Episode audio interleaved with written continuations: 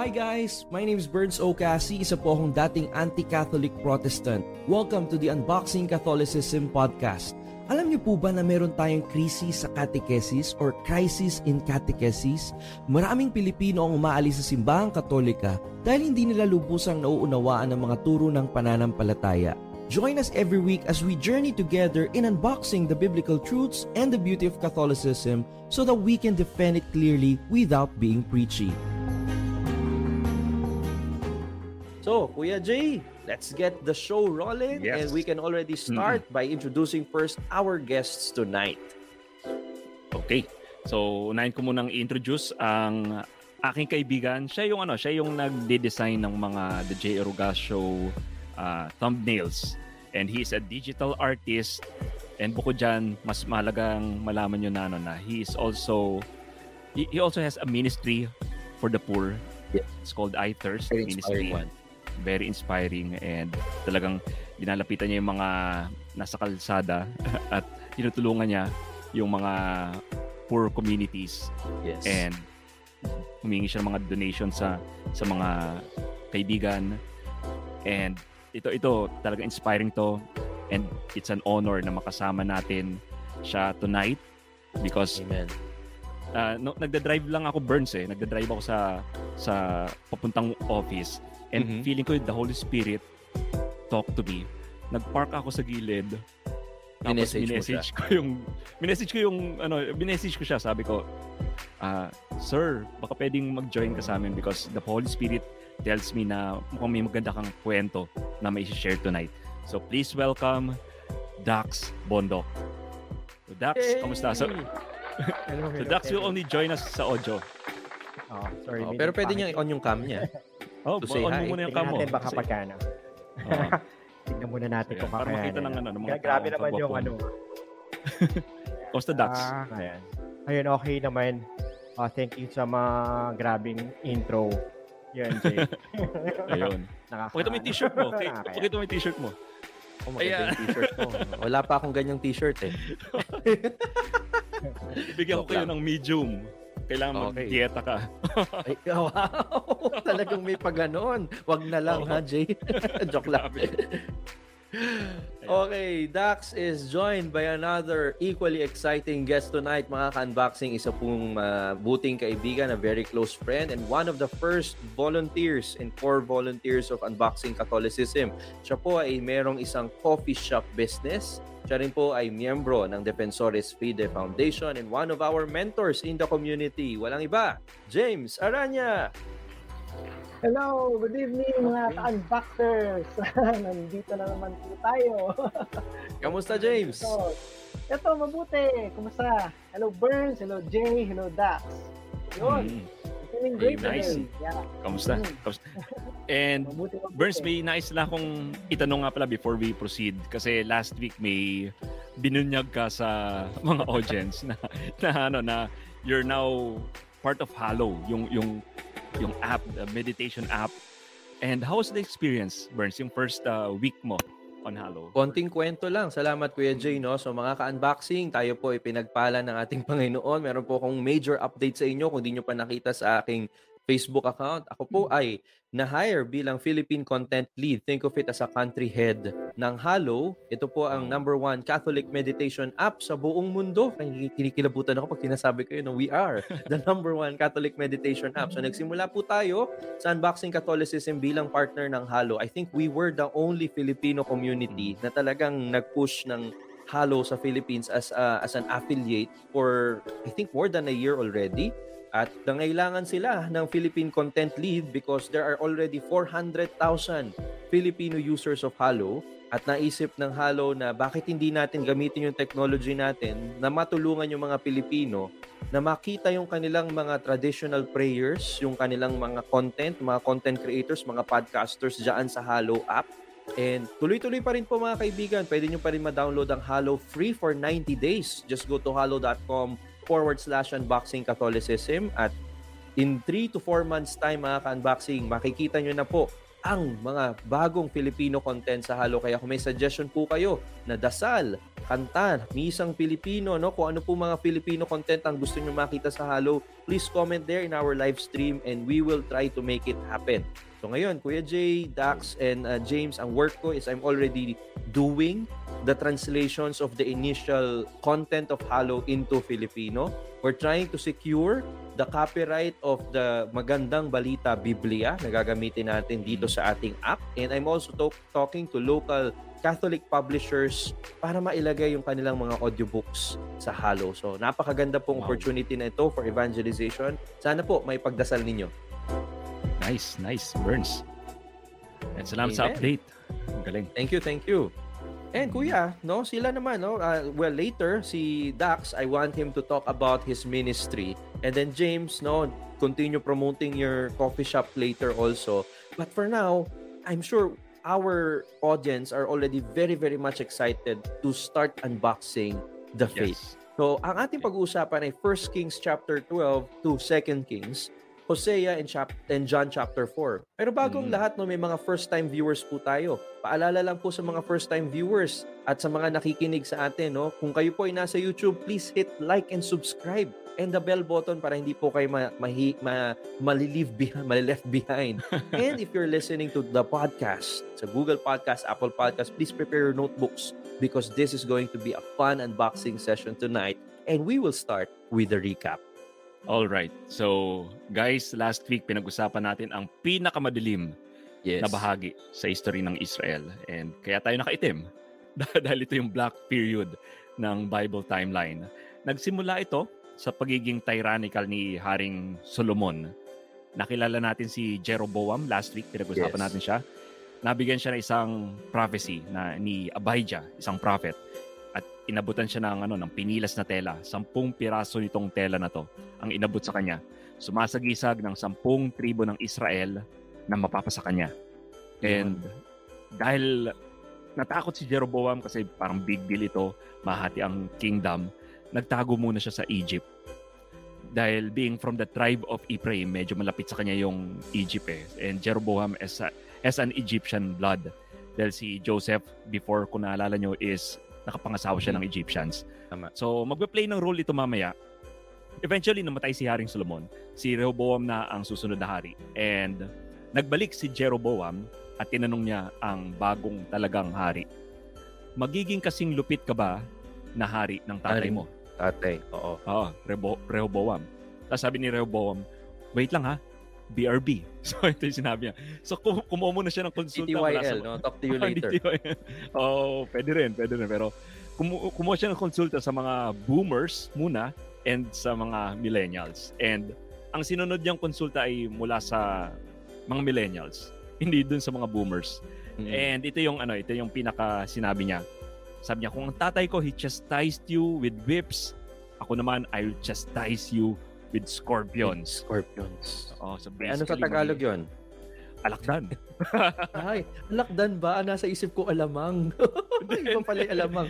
ano yun? Yung alamang ano, Sorry yung na. maliliit na hipon. okay. So, so yun, ah yun nga, na, because of that, magiging malupit daw siya. Mula nun, naghiwalay ang Israel into the 10 tribes of Israel. At napunta sila sa north and nahiwalay sila mula sa southern tribe of Judah. So, Mhm. sa, sa south, nandun yung, ano, yung forever kingdom ni Lord eh, sa Davidic covenant. Pero, Yes. yun nga, hindi nagtagal, na-realize ng North na may malaki silang problema. Nasa South ang Jerusalem.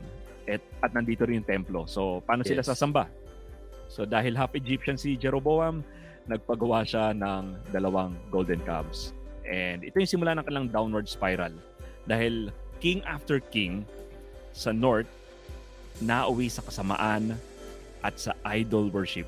At nandyan, Mhm. pinag-usapan natin saglit sina Omri, sila Ahab, si Jehu. So tonight makikita natin na kahit nauwi sa matinding pagkakasala ang Northern Kingdom of Israel, dahil part pa rin naman sila ng Mosaic Covenant, they are God's people, and God is their God, hindi sila iiwan ng Diyos. Magpapadala ang Diyos ng prophet after prophet, at iyan ang pag-uusapan natin. I-unbox natin tonight ano ang role ng propeta in salvation history? So that's what we're unboxing tonight. Okay, very interesting dahil nung ako ay isang protestante, napakaraming bagay ang hindi ko naunawaan patungkol dito sa parte ng ating Biblia. No? So, Mm. unahin muna natin yung salitang prophets. No? If you guys are watching live, please type in the comment section, propeta. Okay? Ano ba ang ibig sabihin ng propeta? And alam May naman natin, oo, no? nung tayo bininyagan, kasama sa package deal na binigay sa atin ni Lord, ay tayo ay mga priest, prophet, and kings. So, pag-usapan natin yan. Sige, Kuya Jay, ituloy mo yung ating kwentong may Yes. kwenta. Oh, so guys, yun nga, ang sins ng Northern Kingdom is yung failure to care to the poor, to the failure to follow God, and they worship foreign gods. So, na, naging silang violent, naging silang Mhm. corrupt, and naging self-serving yung power nila. So, dito Yes. pumapasok nga yung, ano, yung mga prophets with powerful messages. So, sa Israel, they turned away from God. But Mhm. surprisingly, kahit pa sa South, nandun yung seed of the woman, para, parang ano pa rin sila eh, they, they, hindi, hindi, si God, hindi, kahit nasa South yung seed of the woman, si God, hindi pa rin siya nagtuturn away sa North eh. Right. Kasi part pa rin sila ng covenant, kahit papano. So, ng Mosaic covenant, ah, kung maalala niyo sa Mount Sinai, I'm your God, sabi ni Lord, and you're my people. So, Yes. kaya laging nagpapadala ng propeta si Diyos, ah, si, si Diyos, ang Diyos, sorry, ang Diyos, to warn them ah, at mabalik ang loob nila sa Panginoon. Mhm. Tonight, we'll take a look at some of the prophets. So, sa Egypt Yes. kasi, and just to give you guys a a perspective, sa Egypt, ang mga propeta nila, usually, sila yung priest. And it's not always the case sa Israel. May mga few exceptions na kagaya ni Ezekiel, he's also a priest and a prophet. So sa ibang lugar like Egypt, ang way ng ng ano to do divination, gagawa sila ng something na magde-determine ng sagot na yes or no. Parang parang yung magic 8 ball. Alam mo yung magic 8 ball yung inaalog, tapos tatanungin mo. Tapos parang sasagot siya Yes. yes, no, maybe. So halimbawa kung kunwari propeta ng Egypt si Burns, tapos magtatanong siya, parang ah, sagutin mo ako. Yes. Sasagutin ba ako ni The One ng ng ng liniligawan ko? Si ako. Kala Burns. ko may sasabihin kong pangalan. then kukuha si Burns kunwari ng kidney ng isang hayop. Ah, Kakatay ah, siya ng hayop. yes, Kasi ganun yes. ginagawa ng mga propeta nung kukuha siya ng kidney, ikakat nila, titignan nila, titig- titignan ni Burns kung may kasagutan doon. Tapos Mhm. sabihin ni Burns, hmm, mukhang ano, mukhang yes ang sagot. Woo! Mapapatalon si Burns sa tuwa, pero kaso false god yung tinanongan niya, so baliwala rin. so, so yun yung, ano, yun yung mga got sa, it. Yes. yun yung mga prophets sa ibang ah, ibang lahi nung time na yon. Sa Israel, iba yung role ng prophet. Instead na yes Mhm. or no ang sagot, ang prophet, dinidetermine nila, ah, parang parang to move the people to obey the word of God. Yun yung Amen. yun yung pinaka goal ng prophets and to convey the word of God and move their hearts to obedience. So yun, yun sa ano sa David, Davidic kingdom makikita natin yung difference ng message sa sa north the, yung depraved activity nila sa sa south yung condition of their heart. So yun yung ano yun yung Mm-hmm. yun yung difference ng mensahe ng mga prophets. And sino Okay, sino kuya. ba yung mga prophets? Yep. Oo, just a very very important quick recap para sa ating mga ka-unboxing, no? Uh, go to your Bibles now, go to 1 Kings chapter Yes. 12 and realize na meron po tayong pinag-uusapan dito and we will keep on shifting, ah, Northern Kingdom Mm. and Southern Kingdom. Kapag kami nakita po kayo mga propeta, no, at makapal po ang mga propetang yan, makikita nyo mamaya, no? Pagka tinignan nyo yung Biblia, ang kakapal ng mga propetang nagagalit sa mga Israelita, they refer to the Northern Kingdom. Ulitin ko lang yung sinabi ko last week, no? Si Amos po, galit na galit sa mga pista ng mga Israelita, but that doesn't mean bawal po ang pista sa Biblia, katulad ng pinaniniwalaan ng iba nating kapatid na protestante. Go ahead, Kuya Jay, and then we will Yes. hear from Dax Yes, ah. and James. So, so sabihin ko na lang yung mga difference ng mga prophets. So may mga non-writing prophets tayo, like Okay. Samuel, si Nathan, nabanggit si Nathan doon sa time ni David. Moses is a prophet pero nagsulat siya. Then Mhm. there are Elijah and Elisha. So sila yung mga non-writing prophets. Then sa north, ang mga writing prophets are sina Amos, nabanggit mo na nga. And pag-usapan natin mamaya si Hosea. There are mga principal prophets sila. So nabanggit mo last time si Amos said na ano, I hate and despise your feast days. Peace days. And y- yes. yun yung ano, yun yung yun yung ma- nalaman natin yung context ngayon kung bakit yun yung sinabi ni Amos kasi uh, ang North may mga sinimulan silang pagan feast days. Feast day. Uh, so yun, kapag babasahin natin si Amos from now on, kailangan alam natin yung context dahil madiderail tayo from ano from reading the Bible kung hindi natin alam yung ano yung context. And yun, uh, that's all I can say muna for the prophets then let's Go ahead. move to the more to the, to the major prophets later. So yan. Ha. Haha. And before we move on, sige, hinga ka muna, Jay. Baka muna Dax or uh, James, would you like to share anything? Sige, Dax muna and then James. Okay, uh, no. Okay, okay ba? Ayun. Yes, Ah, yes, we so can hear you. Nga, ah, yung, yung prophet siguro kasi para minsan naisip natin para sila yung mga hula or like parang to see yung future. Pero on a Christian, in a Jewish, sila yung parang they call out the people back to God or parang messenger sila ni God. So parang hindi sila yung parang yun nga, inisip natin na parang Mhm. may special powers seeing the future. There are people who calls out uh, the people back to God.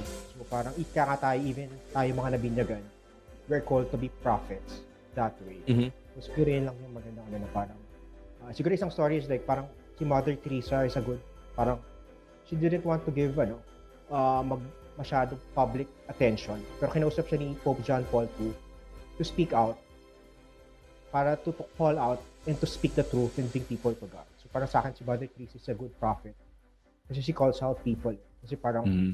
nung in-invite siya sa US, sabi niya, ano, sabi, tinanong kay mother, ah, ano masasabi mo being isang maring galing sa poorest nation, speaking to the most richest nation? Tapos sabi ni mother, hindi, hindi. Ah, ah, the US is a poor nation because they kill their babies. Yung India Yes. is a rich nation because of their people.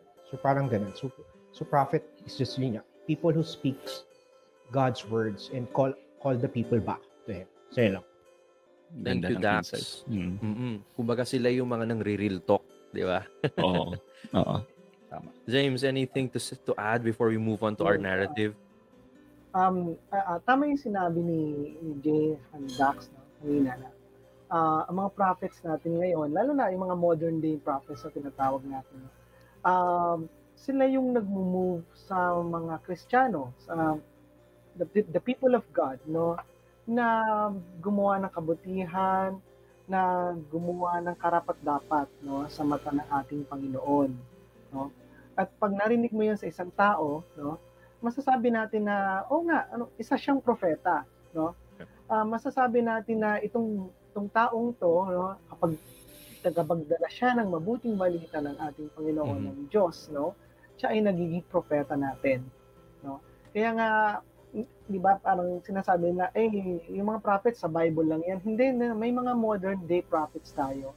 At bawat isa yun ah, pakinggan natin no? Malalaman naman Mhm. natin yun eh kung ano yung sinabi niya dapat ito ay magbubunga ng kabutihan. At Amen. yun ay pinag-aaralan na ng mga simbahan no? At ah, talagang ini-endorse ng simbahan no? At ah, kaya nga ako natutuwa no dahil sa meron tayong ganitong programa kasi Biruin nyo, tayo ay nagiging modern prophet doon sa mga listeners natin sa oras na ito. Kaya kung may pagkakataon tayo na i-share ang pag-ibig, pagmamahal, ang um, kabutihan ng Diyos no, sa ating kapwa, sa ating kaibigan, sa ating kapamilya, ikaw ay nagiging propeta sa mata ng Diyos at sa mata ng tao. Yun. Amen. Amen. Ganda. Yeah, I, I agree. And bawat isa sa atin natatawag na ano, no, share ng word of God. And maaring ma-persecute tayo. Pero ganun din naman talaga ang nangyari even in the Old Testament yung mga prophets pinapersecute at ah, kinakalaban ng ano ng hari at reyna. So, At ganyan ang ating makikita sa mga propeta, no? And we start with a prophet whom we all know Yes. by name, Elijah. Yes, si Elijah. Okay. Yeah. So Elijah is a non-writing prophet. And Mhm. in 1 Kings 18, so si Elijah, he, he took on Baal. So makikita natin bumalik si Baal sa eksena na, na drive out na yung Baal worship noon sa ano sa Jericho eh. Pero ito pabalik-balik siya. So may mga state-sponsored prophets sa time na ito, sina Ahab at Jezebel. So hindi siya yung Sirena, hindi siya si Jezebel. Ibang Jezebel to. So, kung maalala nyo, si Ahab and Jezebel, ito yung worst of the worst na mag-asawa sa Bible. So, kinalaban ni Elijah ang mga prophets ni Baal sa Mount mm-hmm. Carmel. And basahin natin ano yung yung sa 1 Kings 18 verse 27. So, Okay, sige, basahin natin. Sige, sige. Yan ang, yan ang iaambag ko ngayon sa ating programa tagabasa ng Biblia. Sige, sige. Okay, First Kings chapter First Kings 18:27, no? Dapat nagsasabi si Kuya Jay ng basa. De joke lang. Basa. okay, 27 and at ah. noon Elijah mocked them saying, "Cry aloud, for he is a god, either he is musing or he has gone aside or he is on a journey or perhaps he is mm-hmm. asleep." Mm-hmm and must be awakened. Okay? Oh, so, so dito makikita natin. ko pa ba? Hindi, okay na, okay na. So, so dito makikita natin okay parang tinatrash talk pa ni Elijah ang mga prophets ni yes. Baal, di ba? Parang parang minamak niya. Parang kasi kasi ano, parang na, meron silang ano, meron silang contest eh. And in the end si Elijah si pinakita yung ano yung si God ang ano ang tunay na Diyos and he took the lives of the prophets of Baal. So pinatay yung mga prophets of Baal. So in chapter 19, mm. nalaman ni Jezebel ang balita about Elijah and her prophets, the prophets of Baal. Medyo sore loser tong si Ate Jezebel eh. Kaya binalak niyang maghiganti kay mm-hmm. Elijah. So parang yung mga telenovela, parang yung mga balak maghiganti, yung kinakausap yung sarili, parang hindi ka makakatakas sa akin, Elijah. So, ganun. May future so, ka si, talaga sa voice acting. Oh, so si Elijah naman, biglang natakot at this point. And matapos niyang mapakita yung matinding demonstration ni God sa Mount Carmel, ngayon pa siya natakot. So sabi ni God, parang you are not alone. So you are not alone. So madaming magandang stories dito si ano si Elijah and Elisha and we'll leave it to the listener to the listeners to the viewers to study this on their own. And if you want to study further, I suggest you study yung typology ni Elijah kay John the Baptist and Elisha to Jesus. So Jesus. napagandang connections yan. So so y- yun muna for now ang kwento ko and uh, baka may mga gustong sabihin. Oh, Sir, sir, sir. Burns. Sir. Okay. Quick add Sige. lang, sir, no? Sige. Maganda na maintindihan din natin na magand- yung pagkaka-mention ng Mount Carmel is very important. It's almost mm. July 16, the Feast Ay. of Our Lady of Mount Carmel. Okay? Yung conversion so, mo. that's my conversion, conversion anniversary. At mm. sana itong ating ginagawa, maging reminder din ng ating conversion dahil maya-maya makikita natin paano ginawa ng mga propeta na baguhin yung kalooban ng mga tao. So any comments from James or Dax before we move on to the next level? Mm. Yan na. Dax muna. Oh, sige, sige. Sige, Dax, Dax muna. muna. And then yes, James. Like, that's the cycle that we will follow. Ha? Huh? Yes, yes. Okay, go ahead, Kuya Dax. Okay, uh, hello. Hey.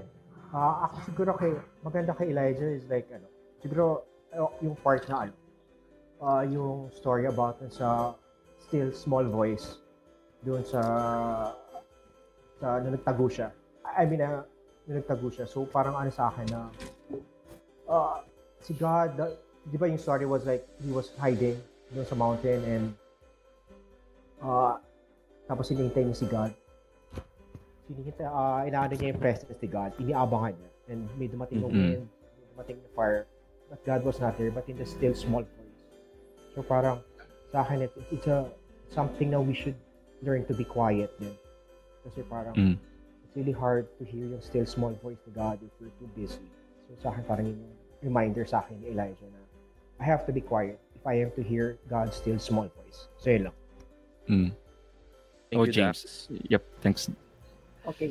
Um, dadagdag ko lang, no, yung pangalan ni Elijah, No, napakaganda ng meaning. Ang ang meaning noon is the Lord is my God. No? Wow. So, tuwing babanggitin natin ang pangalan ni Elijah, iisipin natin ang Panginoon ay ang ating Diyos. No? At um, yung sinasabi ni Elijah no na humingi siya ng uh, ng sign from our Lord, no? At sinasabi niya paulit-ulit, "Oh, answer me, oh Lord, answer me." Okay? Ito ay nire-recite ng ating hmm. uh, sub-Eucharistic prayer ng ating mga kapatid na Bin Byzantine, right? Okay? Tama ba hmm. pronunciation ko? Byzantine, yeah. right? Okay? Byzantine. And then actually, yeah, oh, sub, um, uh, 1 Kings chapter 18 verse 26, ganun din ang nire-recite ng mga yung mga sumasamba kay Baal? Yung mga uh, sumasamba dito na sinasabi nila na uh, oh Baal answer us, okay? Um, alam nyo, minsan sinasabi sa atin ng mga kapatid natin na bakit tayo paulit-ulit, no? Bakit uh, from morning till noon till evening iisang sinasabi natin, no? Sinasabi ng ating simbahan na kahit paulit-ulit tayo magdadasal, pero dapat hmm. ang ating puso, ang ating buong kaisipan, ang ating buong pagkatao ay nakatuon sa ating Diyos. No? So, hindi sa hinihintay natin na sumagot ang Diyos sapagkat alam natin, nandoon yung faith natin na sasagot talaga ang Diyos. No? Paulit-ulit nating dinadasal dahil gusto natin pasalamatan ng ating Panginoon at purihin siya magpakailanman. So, yun ang aking um, uh, masasabi tungkol dito sa uh, paulit-ulit na pagdarasal dito sa verse nice. na binanggit natin.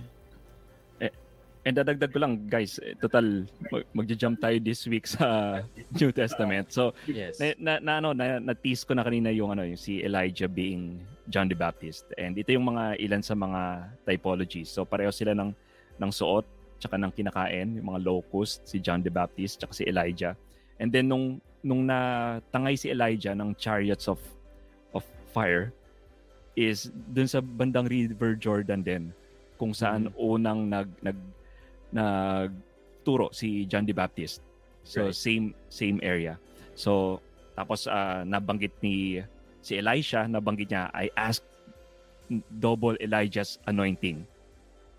So yun yung ano, yun yung hiningi ni Elisha, di ba? So si John the Baptist sinabi niya na he will decrease si Elijah and, he and Jesus increase. will increase. increase yes. So yun yung mga ano. And after that, si Elijah did yung mga miracles ni Jesus. He he, he transform uh, like yung vessels of oil. Jesus transformed mm-hmm. the water to wine. Tapos si Elisha nakapag-raise siya ng ano ng dead child to life and yes, Jesus did yes. that also. So yun yung ano yung mga and, and lastly si ano si Elisha kinlinya si Na- Naaman from leprosy. And ginawa din ni Jesus ito. So yun yung ano, mga typologies. And ito yung ano, medyo gusto ko lang idagdag, napaka gandang typology. Alam nyo ba, pag sinerch nyo, na yung area sa Dead Sea, kung saan si, si John the Baptist nagbaptize, ito pala yung lowest point sa Earth. So kung mm-hmm. isa-search nyo to, kung nasan yung lowest point sa Earth, na dun sa area na yun ng Dead Sea. And parang may something na magandang sinasabi si God sa atin that from the lowest point of the earth, doon magra-rise ang kanyang son at mag-start ng kanyang ministry. So, Amen. Amen. So guys, mga katolikong kristyano, napakahalaga na maintindihan natin yung sinasabing tipolohiya or typology. So please make sure you have that on your notebook every time na tayo ay nasa unboxing live. At pag nakikinig kayo sa podcast, you will also encounter typologies a lot. And later, grabe, kinikilabutan ako ngayon pa lang. Meron tayong isang napakaganda. Nanggigigil ako sa ganda nung typology na to at abangan ninyo. So tuloy lang natin kung sino ang susunod naman na propeta ang ating i-unbox. Ay, Alright. si Hosea. Oh. Bakit may banat ka ba dyan? Hindi, hindi, hindi. Wala, wala. May, may knock-knock ka ba? May knock-knock ka ba dyan? Ay, hindi, hindi. Wala, wala, wala. wala. So, Ayoko na mag-knock-knock. Yes, grabe, grabe to. So, Joke ito lang. si Hosea. Ang gandang, ang ganda to, Burns. And na, mm-hmm. napakita mo kanina yung Bible mo, di ba? Burns. Yes, so, na. so ano yung pinag-usapan natin? natin? So nasan yung ano, nasan yung first uh, second Kings sa Biblia mo, Burns? Pakita okay. mo san demonstrate sa, natin mga ka-unboxing ha. oh. Ang maganda dito sa Bible na to, may color coding. Oo, yan. Okay, so, dito, yan. dito. So pakita nyo. So nandiyan yung first and second Kings, di ba? Yes. So nasan si Hosea sa Bible? Yan. Kung babasahin natin si Hosea. Oh, layo ah. Bakit layo, di ba? Oo, nako. Ito na. So, kung Ayan, di ba? So sa mga nakikinig sa audio, i-check nyo yung Bibles nyo, nasaan yung First Kings or Second Kings, yes. and then nasaan si Hosea. Halos nasa dulo na siya ng Old Testament. Oo. Tignan yung pagitan. Ayan si James, nakita niyo, di ba? Tignan niyo yung yan, pagitan. malaki siya. O, di ba? Ang laki. So kung babasahin natin yung Bible from cover to cover without knowing the narrative, Maaring basahin context. natin yung Mm.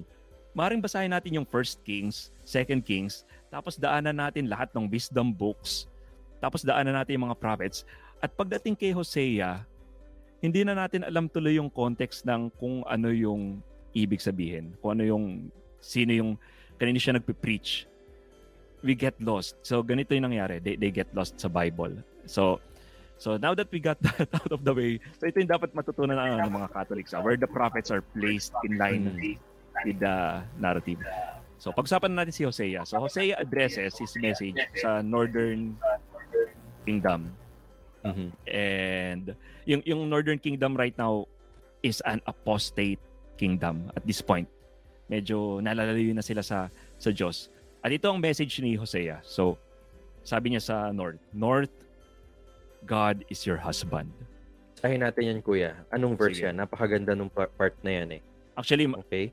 maano to, parang naka-spread out to sa buong book Mm. of Hosea. Naka-spread out. So, Sige. Ah. Homework niya yan. Homework, Homework na lang yan. natin. So so this is naka-spread out to sa buong Hosea but ito yung main message. God is your Right. husband. You have been unfaithful. You will be exiled. You're going to be exiled. Mm-mm. But God God is not gonna forget not you. done with you. Yes. Uh, Mhm. He's gonna come to you in the wilderness and He's gonna give you refreshing Refreshing water. Paulit-ulit tong message ni Hosea. So, pinapasok ni Hosea sa kanilang mga kukote. And to drive the point, si, na, si God ang husband and you have been unfaithful, you played the harlot, so naging Yes. harlot sila, you'll go to exile but God will come after you in the wilderness and He will give you refreshing water. So, kapansin-pansin na may mga typologies din ng bride dito, bride and bridegroom, di ba? Husband.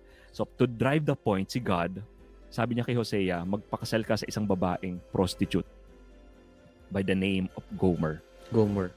So, alam niyo kung anong ginawa ni Gomer? Same ng ginawa ng Israel.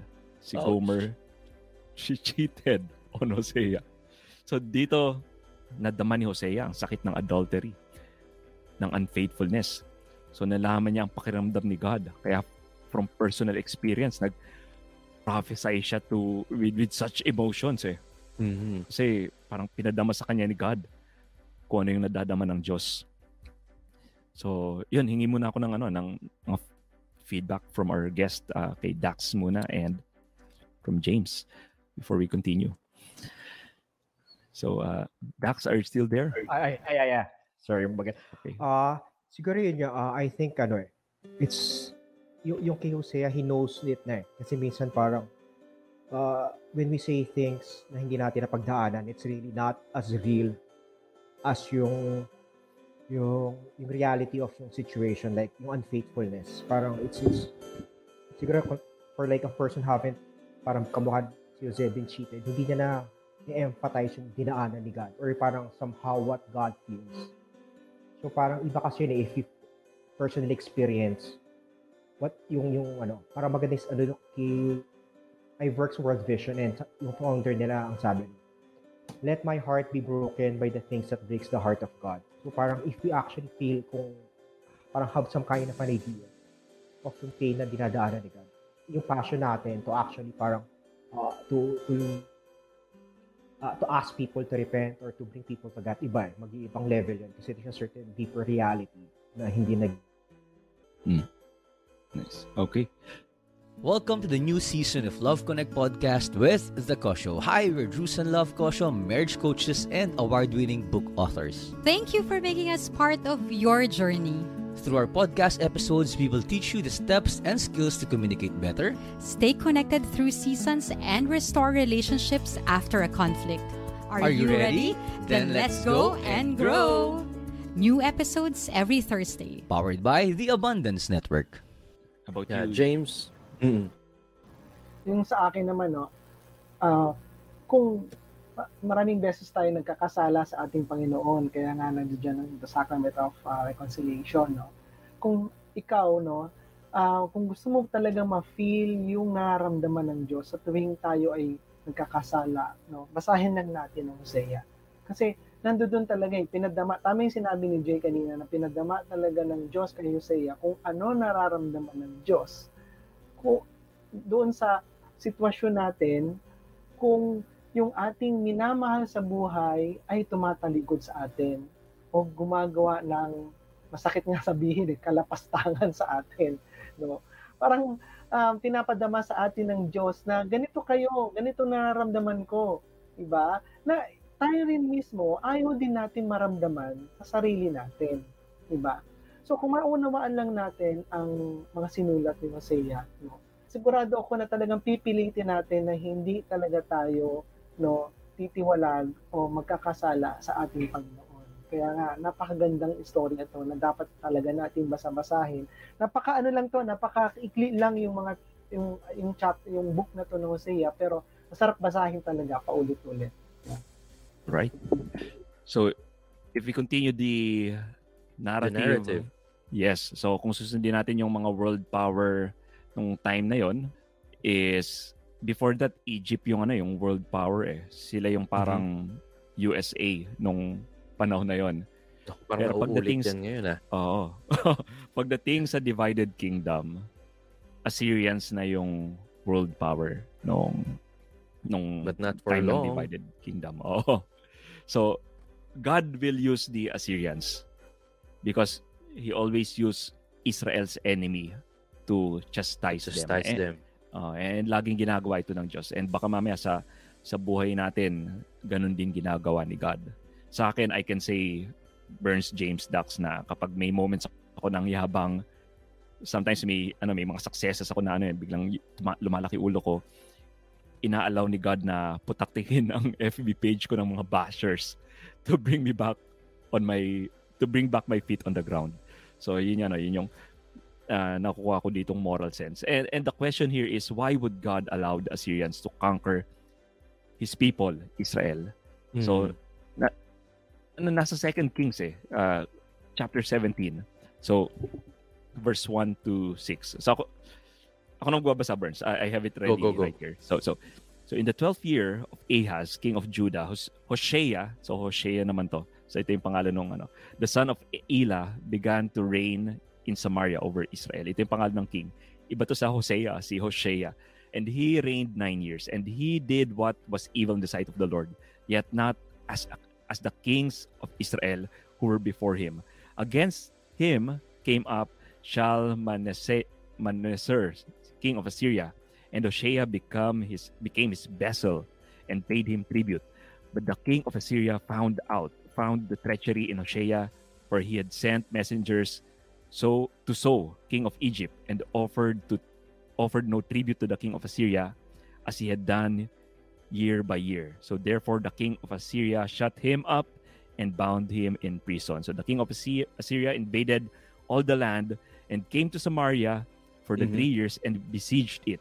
In the ninth year of Hoshea, the king of Assyria cap- uh, captured Samaria and he carried the Israelites away to Assyria and placed them in Hala and on the Habor, the river of Gozan, and the city of Medes. So naging vessel si ano, it- ito yung nangyari, naging ve- vessel si Hoshea Mhm. tapos slave na siya ng Assyria but he's paying tribute to Egypt and hindi, hindi nagustuhan to ng Assyrians Right. kaya sinakop ng Assyrians ang Samaria at dinala ang 10 tribes of Israel to the city of Medes. Mhm. So, hindi nila pinakinggan si Hosea, basically, the prophet Hosea. And the rest of the northern prophets, hindi nila pinakinggan. So, na-exile ngayon ang northern kingdom sa Assyria. The year was 722 BC. And ito yung interesting part. They were carried away to the north sa Hala, Mhm. then eventually sa Medes. And ito yung tignan nyo. Kasi the Assyrians, they took five other conquered Five. nations Five nations, yes. five nations. Tandaan nyo to. They took five nations. So sa verse 24, he brought them to Israel to resettle there. Yung Babylon, Mhm. Mhm. Kutha, Ava, Hamat, and Sephar Vaim. So five nations. So they were mixed with the remnants of the north. And these people now, from this point on, are called the Samaritans. Samaritans.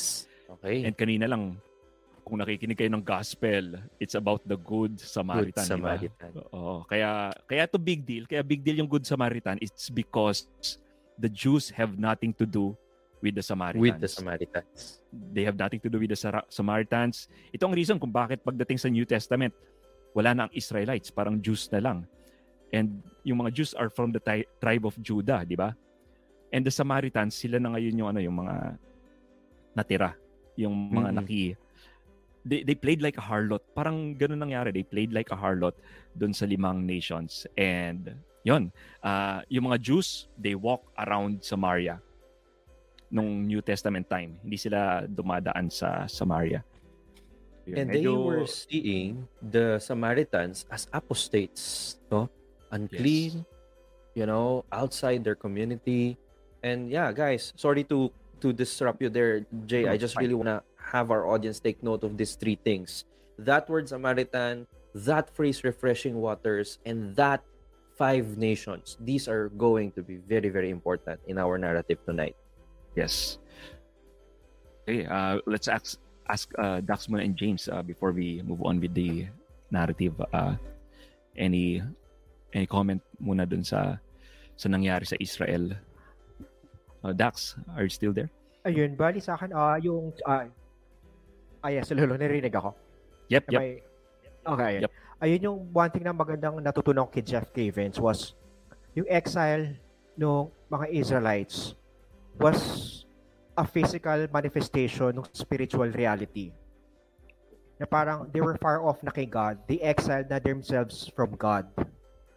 God ngayon permitted them to be physically exiled to make them realize yung spiritual reality na yun nga, they exiled themselves from God. So siguro yun yung sa akin na Mm-mm. parang Mm. kaya sila napunta And- doon kasi spiritually nauna na, na nangyari na yung spiritually. Itong physical na to, it's just like God reminding them, this is where you are spiritually. Itong, phys- itong physical ano Mm. should Mm. uh, kind of remind you and go back to me. Tama. So yun lang. Uh, agree ako doon. Y- yun talaga yung meaning kasi ng exile eh. To put you physically where you are spiritually. So hinabol lang yung ano yung yung physical sa kung saan ka na nandun spiritually. Yeah, I agree. Can we repeat that, Jay? Exile is God putting you, you physically physical, where you, where you already are spiritually. spiritually. Ooh, Ah. interesting. So kung makikita nyo lahat ng mga na-exile sa Bible, this is a consistent theme. So God Mhm. already put them spiritually, uh, physically, where they already are spiritually. So, okay. Okay. So, James. James. Napakalalim ah. Oo. Hanggang ngayon iniisip ko pa. Oh. no? Although ah, nasa exile sila, although mm-mm. hanggang sa time ni Jesus is nakikita pa rin natin yung ano no, yung division, okay? From the Jews to the Israelites or to the Samaritans, no. Pero ah, napa- nakita natin sa mga gospels na um, mahal pa rin ni Jesus Christ, no, yung mga Samaritano, no. Nakikita makikita natin to katulad ng gospel kanina, no, bakit niya inihalin tulad yung uh, mabuting neighbor, no, mabuting kaibigan, mabuting kapitbahay sa isang Samaritano. No? So doon natin makikita na uh, yun, um, mahal tayo ng Diyos, no? kahit na nahiwalay tayo sa Kanya, no, siya pa rin ang uh, mag, ano, uh, uh, lalapit sa atin. No? Kaya hindi dapat tayo mawala ng pag-asa doon. No? Nakaka-touch yung ganitong storya. Yeah. Yeah. And you know, later, Jay, I'll also, you know, I'm just trying to reflect Mm. more as we go through the episode. And I hope our audience are doing the Mm. same. Have we exiled ourselves? No. So magandang malaman natin yan. But we will not answer that yet because we have Mm. to continue with this Yes. very mind-blowing narrative. Yes. So guys, and magtataka kayo kung bakit may John 4 dyan. Because sa time ni Jesus, the Jews walked around Samaria. But wait, hindi lahat ng Jew. There's more. hindi lahat ng Jew walked around Samaria. There's one Jew went straight to Samaria. And that's in John chapter 4. Four. Jesus, a Jew, goes to Samaria. And hindi lang yan, pumunta siya dun sa isang balon at may kinausap siyang isang Samaritanong babae. And basahin niyo ang tagpong ito because this at this point, mamamangha ka kay Jesus. He's well aware of what Hosea told the North. And balikan natin. Sabi ni ni Hosea, ni God sa North, North, God is your husband. You have been unfaithful. You will be going to exile, but God is not gonna forget you. It's gonna come to you in the wilderness. It's gonna give you refreshing Refreshing water. water. And Burns at this point, if you can read John chapter Yeah. 4, 7 to Onwards. 15. To Sure. 15 muna. Pakinggan niyo po ito mga ka-unboxing. I'll read it in Filipino, magandang balita translation. Hmm. May isang Samaritanang dumating upang mag-igib at sinabi ni Jesus sa kanya, Maaari bang makiinom? Wala noon ang kanyang mga alagad dahil siya'y bumibili ng pag sila'y bumibili ng pagkain sa bayan. Sinabi sa kanya ng babae, Ikaw ay Hudyo at Samaritana naman ako. Bakit ka humihingi sa akin ng inumin? Sinabi niya iyon sapagkat hindi nakikihalubilo ang mga Hudyo sa mga Samaritano. Sumagot si Jesus, Kung alam mo lamang ang kaloob ng Diyos at kung sino itong humihingi sa iyo ng inumin, ikaw ang hihingi sa kanya at bibigyan kanya ng tubig na nagbibigay buhay. Nagsalita ang babae, Ginoo, malalim ang balong ito at wala ka namang pansalok. Saan ka kukuha ng tubig na nagbibigay buhay? Ang balong ito ay pamana pa sa amin ng aming mga ninunong si Jacob. Dito siya uminom, gayon din ang kanyang mga anak at mga hayop. Higit ka pa ba sa kanya? Sumagot si Jesus, Ang bawat uminom ng tubig na ito'y muling mauuhaw. Ngunit ang sino mang uminom ng tubig na, nag, na ibibigay ko sa kanya ay hindi na muling mauuhaw kailanman. Ang tubig na ibibigay ko ay magiging batis sa loob niya at patuloy na bubukal at magbibigay sa kanya ng buhay na walang hanggan.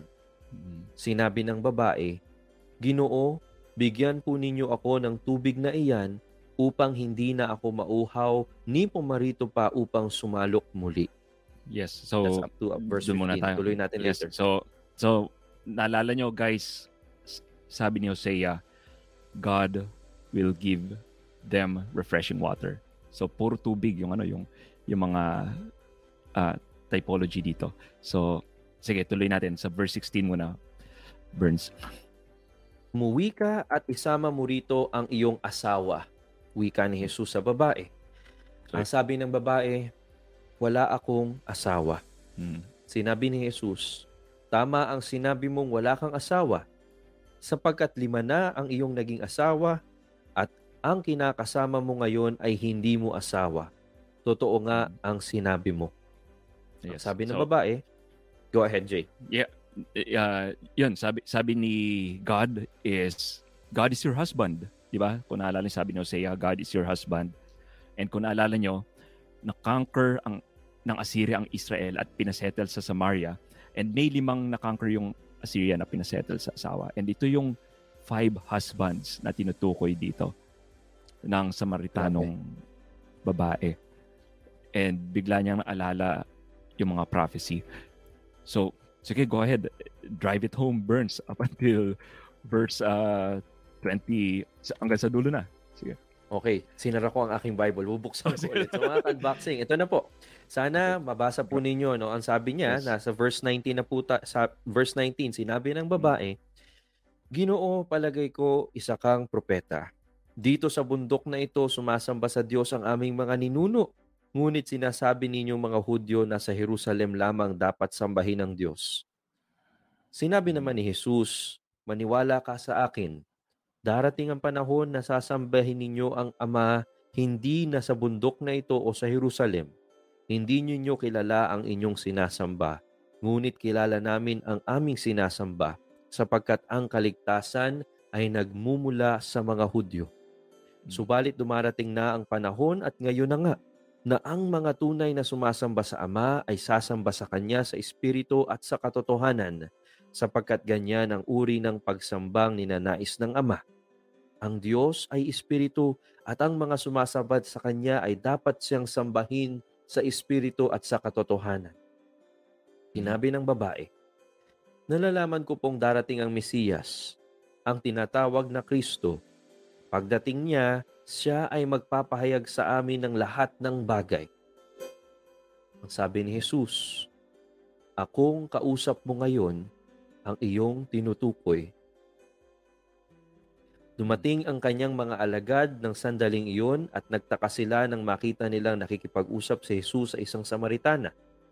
Ngunit isa man sa kanila ay walang nagtanong sa babae. Ano ang kailangan ninyo? Wala ring nagtanong kay Jesus. Bakit ninyo siya kinakausap? And I love this verse. Yeah. Iniwan ng babae ang kanyang banga, bumalik sa bayan, at sinabi sa mga taga roon, Hali kayo, tignan ninyo ang taong nagsabi sa akin ng lahat ng ginawa ko. Siya na kaya ang Kristo? Ba? Guys.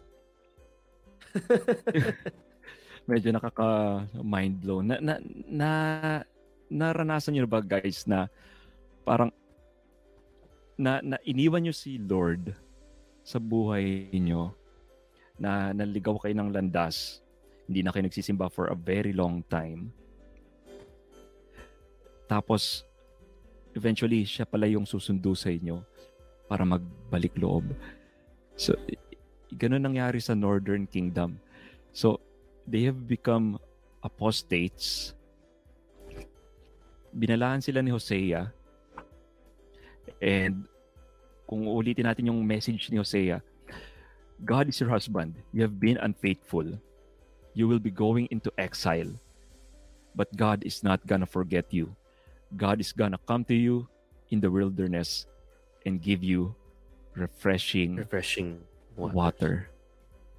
And at this point, yung nasa Samaria si Jesus, and definitely, itong Samaritan woman, linapitan ni Jesus, iigib ng tubig, pero iba ang tubig na nakuha niya. Mas matindi pa, iniwan niya, to point na iniwan niya yung, ano, yung, yung, yung mga water jugs na dala niya Yeah. dahil na na-discover niya na mas matinding refreshing water ang nadatnan niya doon. Yung well of eternal life, which is the Lord Jesus Christ. So, I, I think guys, ito yung ano, ito yung tingin, tingin kong magandang pagnilayan natin coming out from this episode. Was there a time na iniwan niyo si Lord only to find Him again and be and He became the refreshing water para sa atin. Any comments, James? And we're waiting for Dax to regain his connection. Uh, we go first with James. Go ahead, Sige, James. James muna. Yes, oo. Yung refreshing water, no, ito yung nakakapagbigay sigla ulit sa atin, nakakapagbigay ng, ng buhay sa atin, no. Um, sabi nga ng mga doctors, ilang oras ka lang na walang tubig, talaga talagang hindi ka na talaga mapakali, no.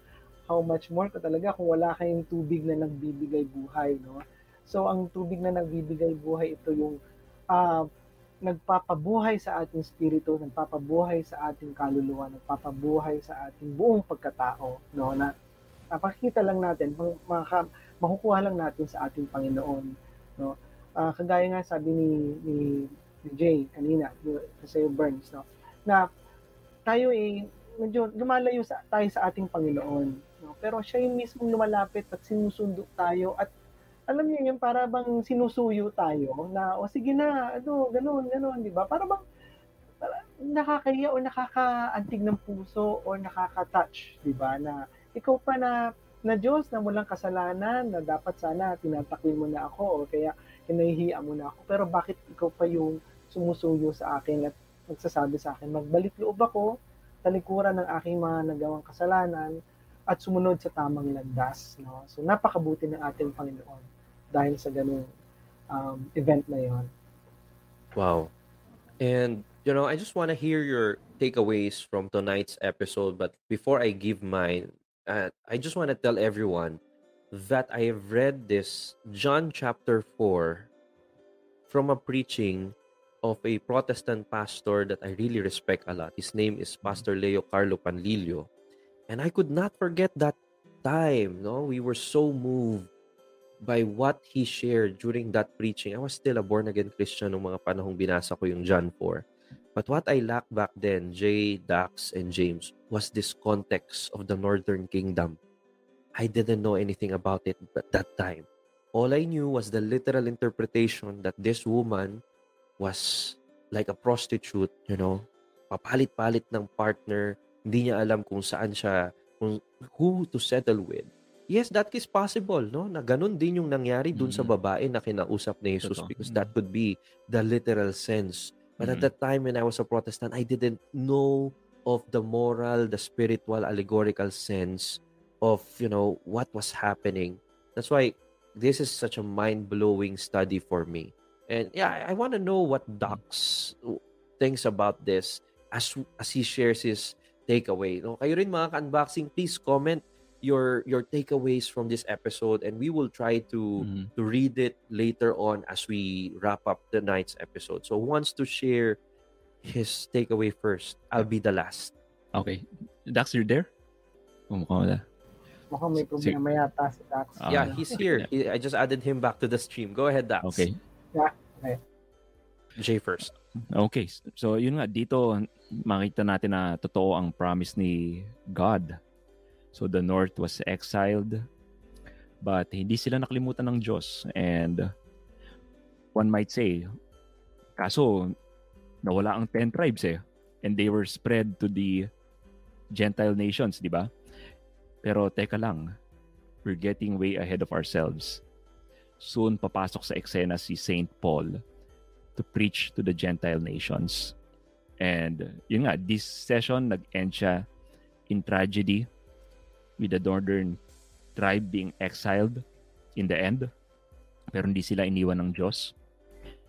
Eh, ayun, na, napahapyawan ko na kanina, may yugto ba kayo, mga unboxers, sa buhay nyo na kayo mismo tuluyan yung iniwan ng Diyos? Kasi ako, guys, meron and katoliko ko noon, naging atheist ako nung 16 years old ako. Naligaw ako ng landas na punta ako sa disyerto for 18 years. Tapos na-realize ko lang recently, although tinalikuran ko ang Diyos noon, siya naman hindi niya ako tinalikuran gaya ng ginawa niya sa Israel, sa Samaria.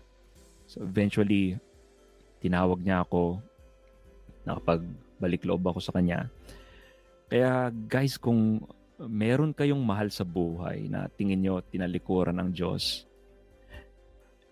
know na hindi siya tinalikuran ng Diyos. And pagdasal natin siya, pagdasal nyo siya, dahil kasama niya si Lord, hindi rin niya tina- tinalikuran tang, tong taong ito. And patuloy natin siyang pagdadasal. So yun yung ano yung takeaway ko dito sa sa episode na ito. Thank you, Kuya Jay. And James, any takeaway that you have wrapping up all the ideas that you've shared for this episode? Yes, oo. Talaga dapat mag uh, we, we pray for one another, no? Kasi kailangan natin 'yun eh. May mga maraming beses na naiisip natin na oh bakit ako hindi sinasagot ng Diyos? Siguro tinalapuran na ako ng Diyos. Or isipin din natin na baka ako yung tumalikot sa sa Diyos. 'Di ba? So kailangan natin ng dasal ng bawat isa. Kaya nga dapat ang may ipapayo natin sa isa't isa na maging uh, sumali sa mga ganitong klaseng organization or makinig sa mga ganitong klaseng pagtuturo or magkaroon ka ng spiritual body, no? Na dalawa kayo nag-uusap at nag-pray for one another at nagkukumustahan. Kasi in that way, no, mararamdaman natin, mararamdaman ninyong dalawa na ang Diyos nasa sa inyo, no? Ang Diyos ay hindi tayo pinababayaan. At meron talagang tutulong at tutulong na tao na whoever you are, whatever you do, no, kung sino ka man, ano ba yung background mo, no, um, accepted ka niya sapagkat ganun din ang pinapadama ng Diyos sa atin. Eh. Ina-accept tayo ng buong puso at ng buong kaluluwa kahit sino man tayo. Amen. Napakaganda no, no? Kahit sino man tayo, tayo ay tanggap ng ating Panginoong Heso Kristo. So we want I hope we could still hear from uh, Dax later no but for me you know guys uh, my takeaway here is after listening to this episode tanungin natin yung ating sarili ano ang mga bagay na nagpapauhaw sa atin ito ba ay kawalan ng affirmation the lack of attention you know lack of confidence what are we lacking And where are we trying to get this? Because there are many people, ang dami nilang mga bagay na kulang sa sarili nila at kinukuha nila ang kabuuan ng kanilang pagkatao sa mga maling bagay. No? Insan, maling relasyon, mga kasalanan, adiksyon, at hinahayaan ba natin ang ating Panginoon mismo ang magpuna, magpuno ng anumang kulang sa ating buhay, katulad ng ginawa ng isang babaeng Samaritana na nabasa natin sa Biblia kanina. So that's one of the things that I am encouraging everyone to to pray about. And second, I I've been thinking of that word exile, no? Did we also exile ourselves? Naririto sa simbahan ng kabuuan ng katotohanan, naririto sa simbahan ang lahat ng bagay na ating kinakailangan para sa ating kaligtasan. Pero pinipili ba natin na tuklasin ang yaman na ipinagkaloob sa atin ng ating Diyos? O tayo ba ang nagpapadala sa ating sarili in our own spiritual exiles through our sins? O baka naman ikaw kapatid na nanonood sa amin ngayon, dating katoliko, na nag-iisip, dapat ba akong bumalik sa simbahang ito? Ako rin po ay minsan nag-iisang protestante. Kaya ang lalim din ng hugot ko sa John chapter 4. Dahil pag binabasa ko to, Jay, Kuya James, and Kuya Dax, naiisip ko na parang ako yung babae. No? Hmm. Ako yung babaeng yun. Marami akong tanong nung kabataan ko pa. No, nung ako'y nasa high school, nung mga emo days ko pa, napakarami kong tanong. I was like thirsting Mhm. for meaning. And I didn't find it only to find out after many years na kung saan ako, kung ano yung iniwan ko, yun din ang aking babalikan sa pamamagitan ng grasya ng Diyos. Kaya po totoo yung sinasabi ni Jay kanina na kung meron man kayo kamag-anak na minsan naging katoliko or naging protestante na iniwan ng kanyang pananampalataya, wag po tayong mawawala ng pag-asa. Naririto po sa simbahan ang kabuuan ng ating katotohanan, ang lahat ng mga bagay na ating kinakailangan para sa ating kaligtasan. Pakinabangan po natin ang lahat ng ito pag-isipan din natin mabuti ito sinabi ni Jeff Cavins to sa kanyang session on this particular part of the Great Adventure Bible timeline. Saan ba nagsimula ang lahat ng ito? It's in the disobedience of Solomon.